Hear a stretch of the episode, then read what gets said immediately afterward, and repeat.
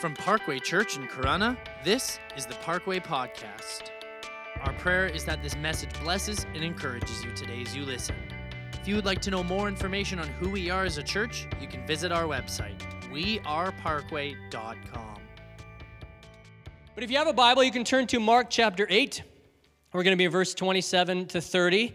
Um, Charles Spurgeon uh, was a pastor and, and, and Christian uh, thinker who once said that if you wish to know God, you got to get in His Word.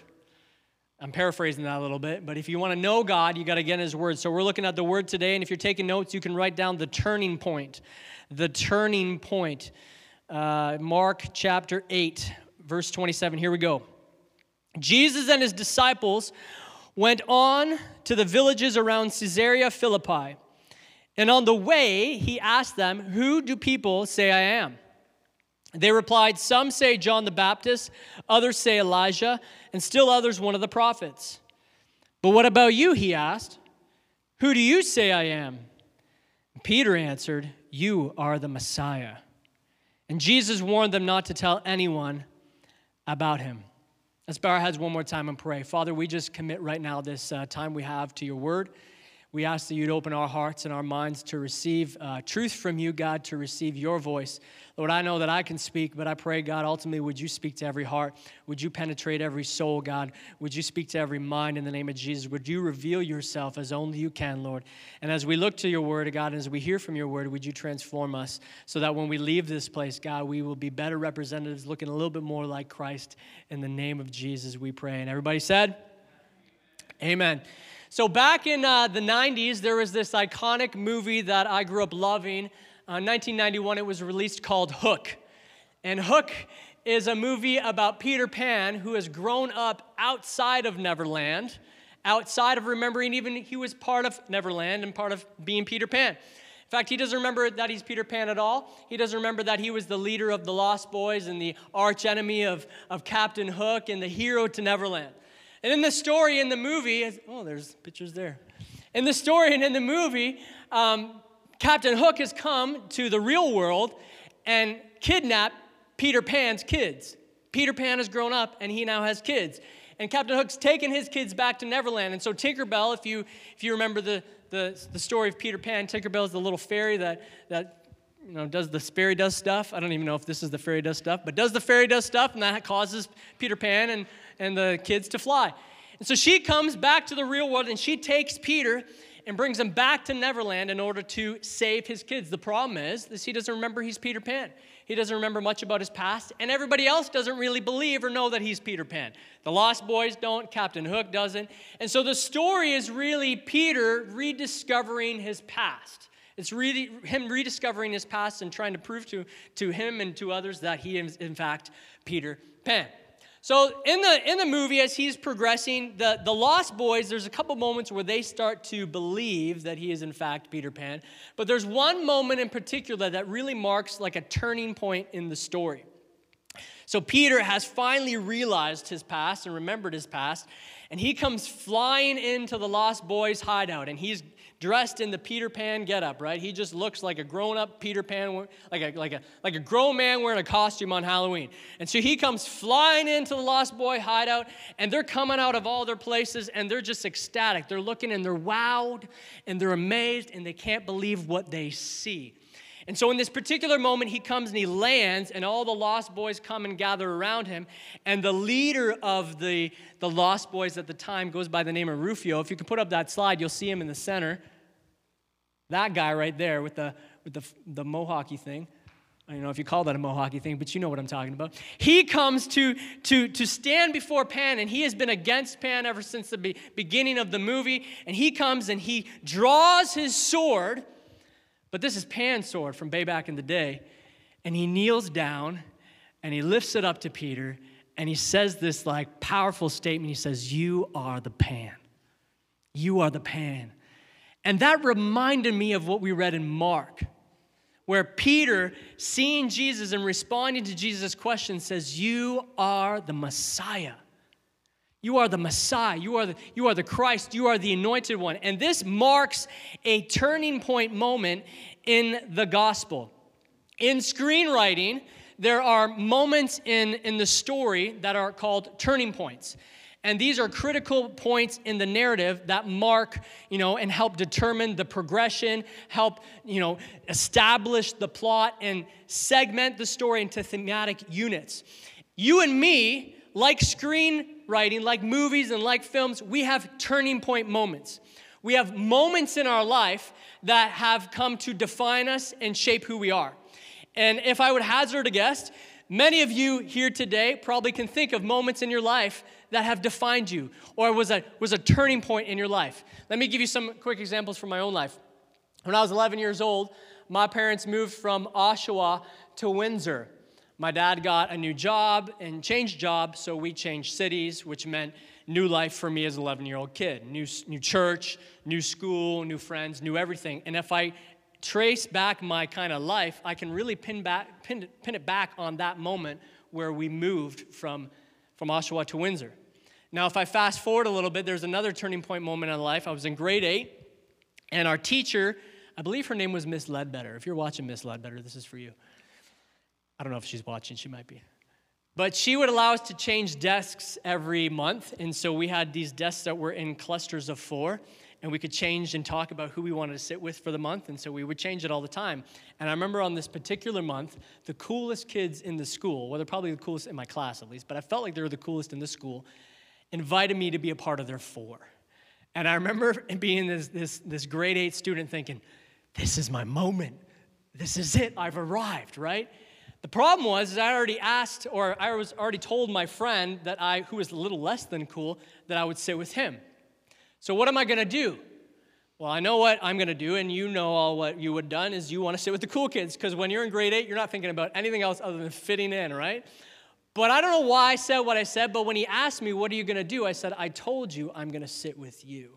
It was like the Spirit of God spoke through me. And as a, as a grade eight student, that's really come to define me. It was a defining moment. It was a turning point in my life. Now I could go you go through my entire story. A lot of you know my story, and I could share some good turning point moments and bad turning point moments. But I want to lead you to, to this last one. It was when I was 18 years old. I was 18 years old. I wasn't in the church. I wasn't serving God. I wanted nothing to do with Christianity. But through a various series of events, I found myself sitting at the back of young adult services, waiting for my friends to finish their service so that I can hang out with them. And hearing the word of God preached and seeing and watching others worship, there was something that was rekindled in me. And I remember this one particular Friday night walking from the back at the end of the service to the front where my pastor was, and I said, Can you pray with me? I want to re give my life back to Jesus. And that was a turning point moment for my life. I would not be standing here today if it were not for that turning point moment. You and me, we have moments in our life that are turning points. They're moments that come to define who we are and who we'll, will be and on what we will stand. But no other moment is going to be more defining in your life than what you choose to believe about Jesus. No other thing in your life is going to be more defining than what you decide about Jesus. Who is Jesus to you? Now, in the story of Mark, we've been going through the book of Mark um, up until this point. Everyone's reaction to who Jesus was was this Who is this guy? He heals the sick and he heals the blind and he heals, heals the, the paralyzed, and, and they're amazed and they're asking themselves, Who is this guy? He, he miraculously multiplies food, he, he walks on water, right? He, he speaks to weather and the weather obeys him. He, he talks with this, this level of authority like he's the author of life almost. He's eating and spending time with people that rabbis wouldn't usually eat and spend time with. Who is this guy? And what's interesting is the people that were asking the question the most were those that were closest to him. Do you ever notice that sometimes it's those closest to you that are the ones that are constantly asking you about your character and about your judgment about who you are?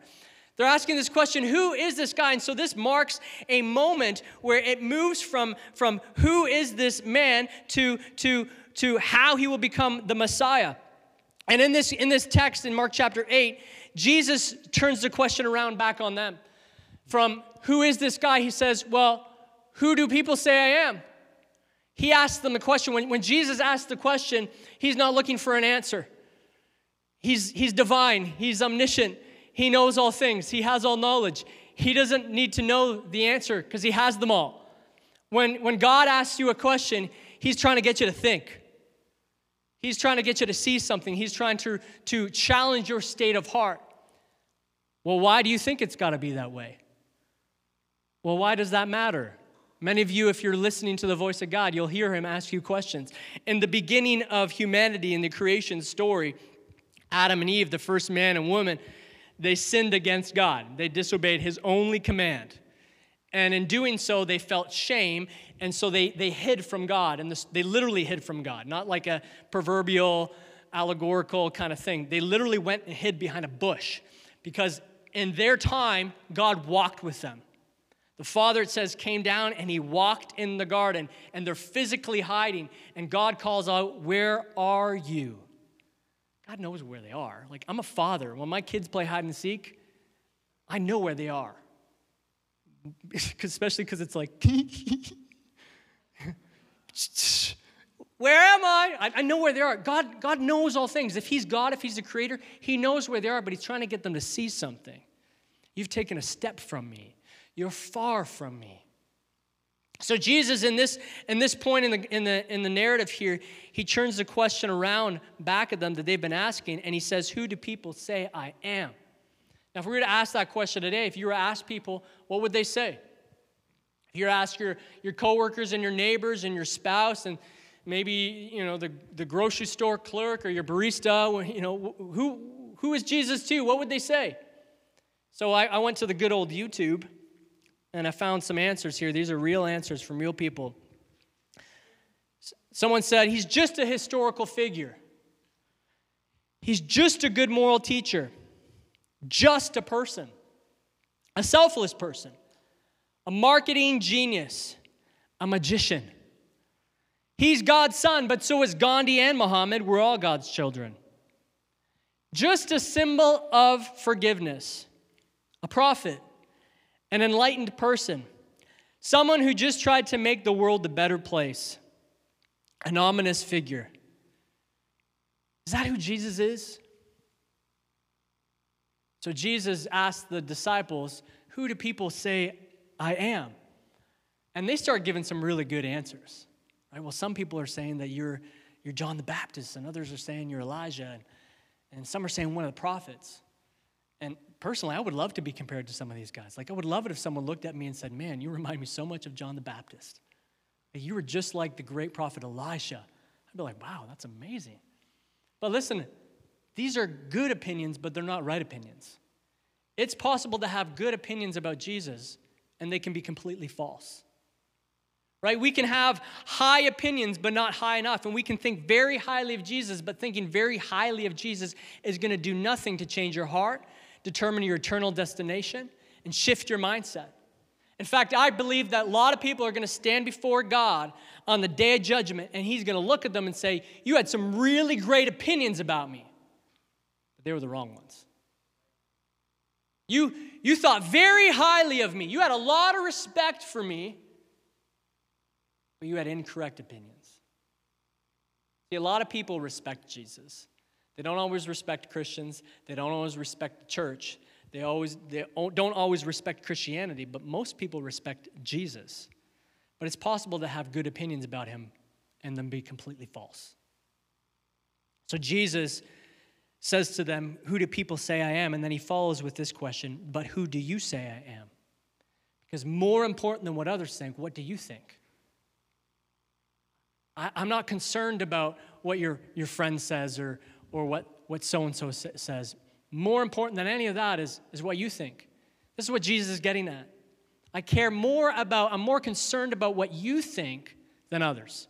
I don't care about what politicians say. I don't care about what pop culture says. I don't care what media says. I don't care what your grandma says. I don't care what your spouse says. I don't care what your doctor says. I don't care what anybody else says. I care about what you say. Who do you say that I am? What matters is what you think about Jesus. What matters is what you believe about who he is. What you believe about Jesus is possibly the most important question that you can answer in your life. Because what you believe about Jesus is going to determine and define who you are. As a Christian, as a follower of Jesus, it's going to define your faith. It's going to define how you express worship in a worship service. It's going to define how you give. It's going to define how you serve. It's going to define how you relate to others. It's going to define how you react when someone cuts you off on the road. You're like, oh, don't say that one. I'm good with all the other ones. It's going to define you. It's going to determine who you are. It matters what you think about Jesus. I love what A.W. Tozer he said, what comes into our minds when we think about God is the most important thing about us. A.W. Tozer was a pastor and writer and I think around the long ago. What comes into our minds when we think about God is the most important thing about us, even if we don't realize it. It is defining and what we choose to believe and what we decide about Jesus will mark a turning point in our lives. Is he a charismatic teacher? Did some good, stirred up some complacency? Is he just a, a good moral model of exemplary living? Kind of like a Gandhi? Is he a fairy tale story that we tell to our kids at bedtime so they can have better sleeps? Or is he Lord? Is he God? Is he who he says he is? Like Jesus made some pretty bold claims. The historical Jesus, the real person, made some pretty bold claims. He claimed to be the, the source of full life today. It says in John 10, verse 10, I've come that may, they may have life and have it to the full. Listen, here's what I believe. I believe many of us aren't experiencing a fulfillment in life because we have yet to really express faith in Jesus. He claimed to be better than water and bread. Like the, the two things we need, sustenance that we need daily just to survive physically. He claimed to be healer of sickness and disease. He claimed to be the door to life after death. He claimed to be the only way to heaven. He claimed to be God. I love what I think it's C.S. Lewis said it, or maybe he heard it from someone else and said it again. He said, He's either a liar, he's a crazy man, or he is who he says he is. He can't fall somewhere in between, although we like to him to fall somewhere in between. Because he can't be a good moral teacher and then claim to be God. That would make him crazy. Or he's God. Who is Jesus to you? It's the most important question that you can answer.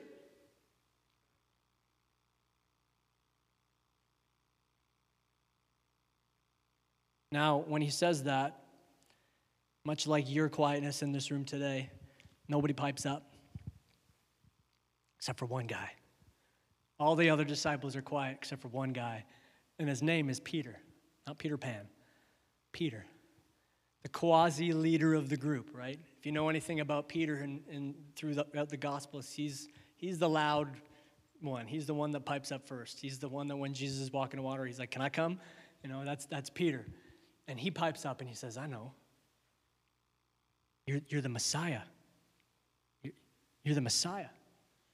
Now, what we don't read in, in Mark, but we actually read about in Matthew, is Jesus' response to what Peter says and it reveals something um, deep and, and mysterious and profoundly theological. He says this in Matthew chapter 16.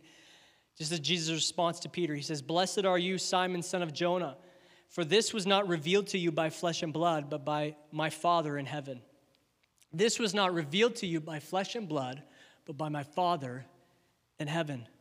See, Peter's awareness of the divinity of Jesus Peter's awareness of the messiahship of Jesus had nothing to do with what he learned or what he watched or what he experienced, but it was revealed to him by God the Father through the Spirit. Here's the mystery in this, right? You can, you can learn that Jesus is the Messiah. Um, hear me out in this. You can learn that Jesus is the Messiah. You can be taught that Jesus is the Son of God. I can show you through the scriptures and I can throw, show you through, through evidences and I can point you to things that may be convincing to you. You can discover this. You can go on a journey of discovery. But what that will lead you to is just a head knowledge. It will give you knowledge about God, but it will not do anything to touch and transform your heart. True revelation that is profound and changes us and transforms us only comes through revelation from the Father. If you're here today and you believe that Jesus is the Son of God and that He is the Messiah of life, that He died and rose again, that is because God revealed it to you. Now, here's what's really cool about this is when we read in the story, we don't see that Peter had this supernatural experience where God revealed it to him. It's not like the, the, the earth shook and the clouds parted and, and God said, Peter, he's the Messiah. You know, there's nothing like that. He didn't have this crazy out of body experience.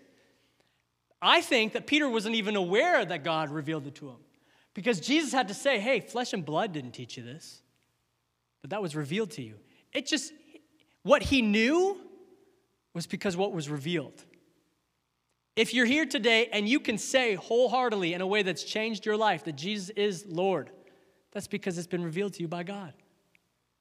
This is why I pray earnestly for people in my life that don't know Jesus to come to know Jesus. Because I know that God can reveal it.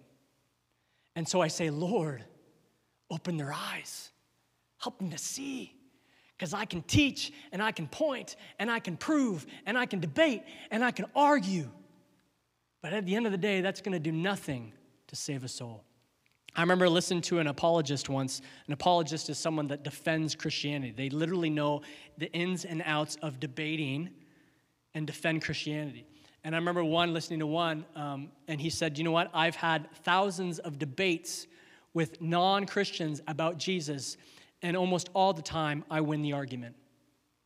And all the time, when someone does not have a way to respond back to me and I've won the argument, no one has ever said, let me, let me confess my sins and believe. You know what? I've had conversations with people on Facebook and messages, you know, over coffee, and we've debated things about theology and life and existence. I've had them here, and I've never experienced someone say, you know what? You're right. Let me give my life to Jesus. Because you can be taught it, but it's not really revealed to your heart unless the Father opens up your eyes. I have people in my family who have confessed, who have said with their mouth that they know that Jesus is the Son of God, but their life has not been transformed. Because it hasn't, what do they say? It hasn't reached that 12 inches, jumping from the head to the heart. Now, here's the, the theology behind this what we know about God is only because he has chosen to reveal himself. There's a term for this, it's called divine revelation. It means that, that anything that has been known or will be known about God is only because he chose, chooses to reveal it. We can't come to that saving knowledge unless God opens up our eyes. So Peter says, You are the Messiah, and Jesus says to Peter, God's opened your eyes.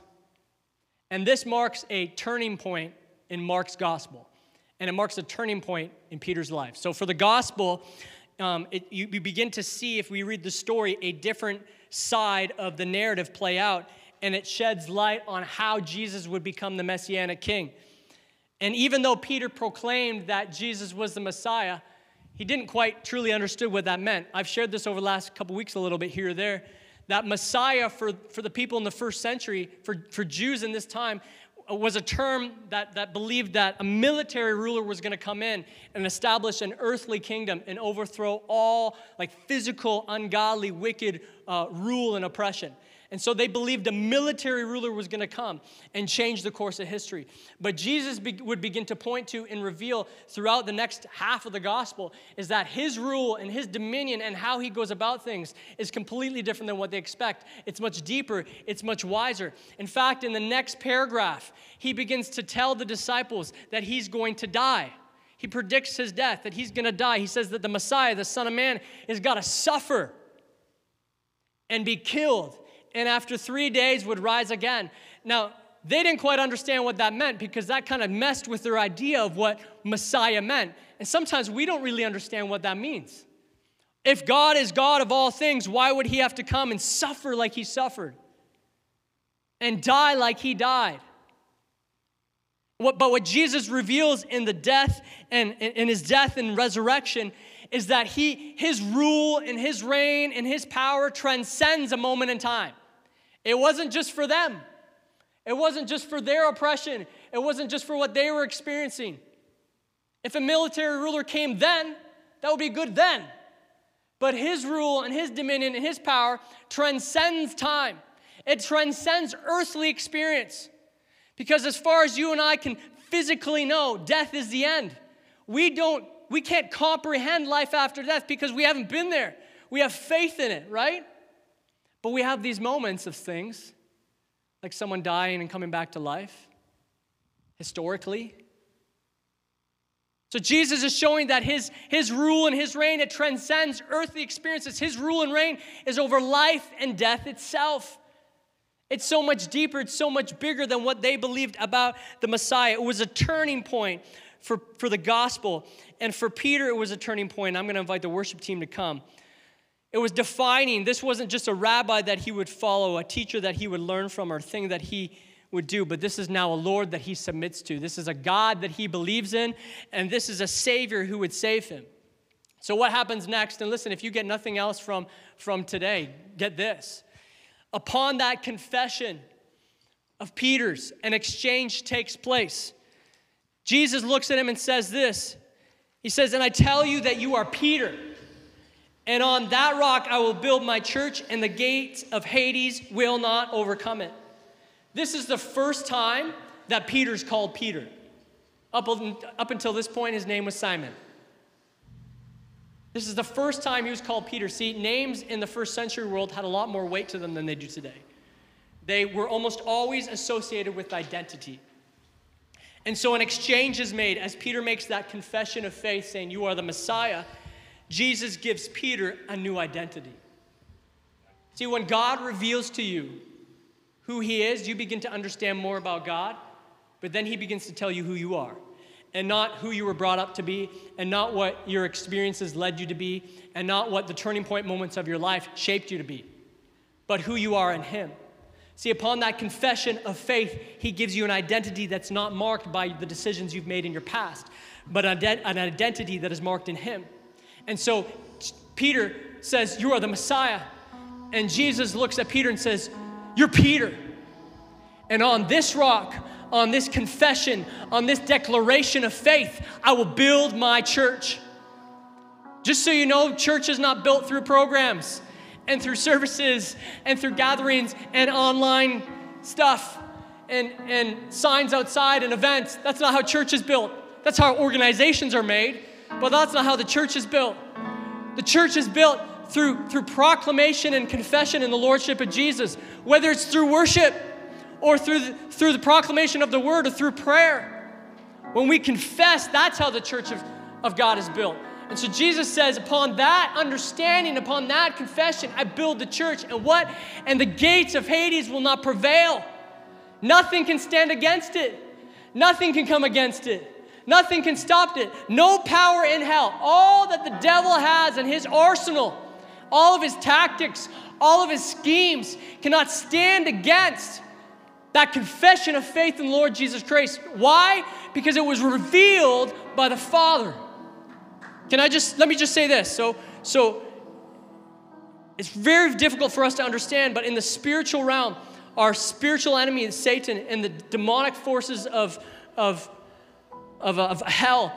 It's, it's not just this Hollywood theatrical thing. And I said in the first service, like that red devil with a pitchfork and a, and a, and a little tail with a little spade at the end. I don't know what it is. Triangle. That, that's what we often picture, and so we, we kind of dismiss it. But in the spiritual realm, Satan is a military ruler. He's a, he's a military general who has an army that's trying to take dominion over the lives of people.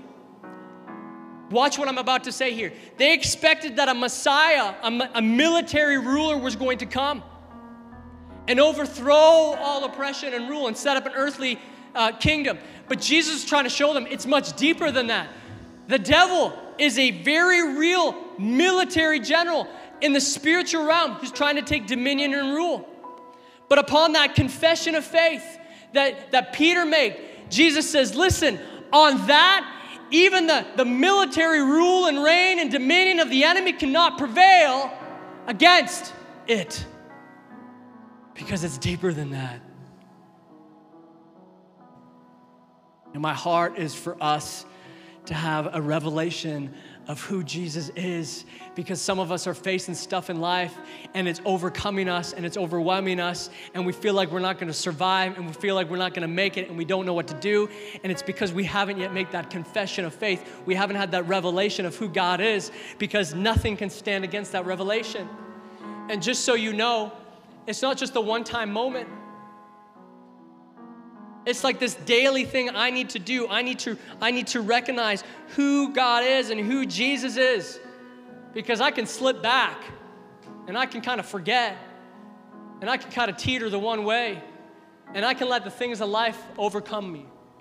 But if what Jesus said is true, if He is God, and He says that the gates of Hades will not overcome it, then I, I can stand upon the confession of faith that I got to make daily because that military ruler, Satan, is daily working against me. He's at work daily trying to get his dominion and his rule and reign. So I got to daily make the confession You are my God. You are my Lord. You are the Messiah. I know who you are. I know who you are. And in you, I have an identity. You have an identity in Christ. You're His child. You know, I do everything in my power to protect my children. Everything in my power. Because I love them. I won't let anything happen to them. Now, things still happen. They still bruise their knees, they still fall down, they still fight with each other. My boys got into a fight yesterday. One of them hurled a, a really hard um, ball at the other one, and he's got a black eye. Things still happen. They're still my kids. Protect them. And when you are in Christ and you make that confession, you are a child of God. You are a child of God, and He doesn't let anything happen to His kids. He doesn't let anything happen to His kids. Life still happens, but your eternity is wrapped up in Him. So, who is Jesus to you? It's my question. Who is Jesus to you? Like I said, I believe that we need a fresh revelation, and I can't teach it to you, and I can't point it to you. Only God can reveal that to your heart. So, what we're going to do is, I'm going to invite you to stand if you're able to stand. The team's going to lead us in, in worship. And I want us to take a posture. If you would stand and bow your head and close your eyes, just take that posture of openness, maybe with your hands up or your palms open up, just as a, as a willingness to, to receive the words of God speak to your heart and speak to your mind. So let's let's worship. Let me pray and let's worship God together. Father, we just we take a moment and we pause. We open ourselves up to receive a fresh word from you. Would you show us in our heart and our mind as only you can, in our spirit and our inner self, who you are? And as we take time to worship, would you speak to us about who we are in you? Lord, we love you. We give you this worship in Jesus' name. Let's worship together.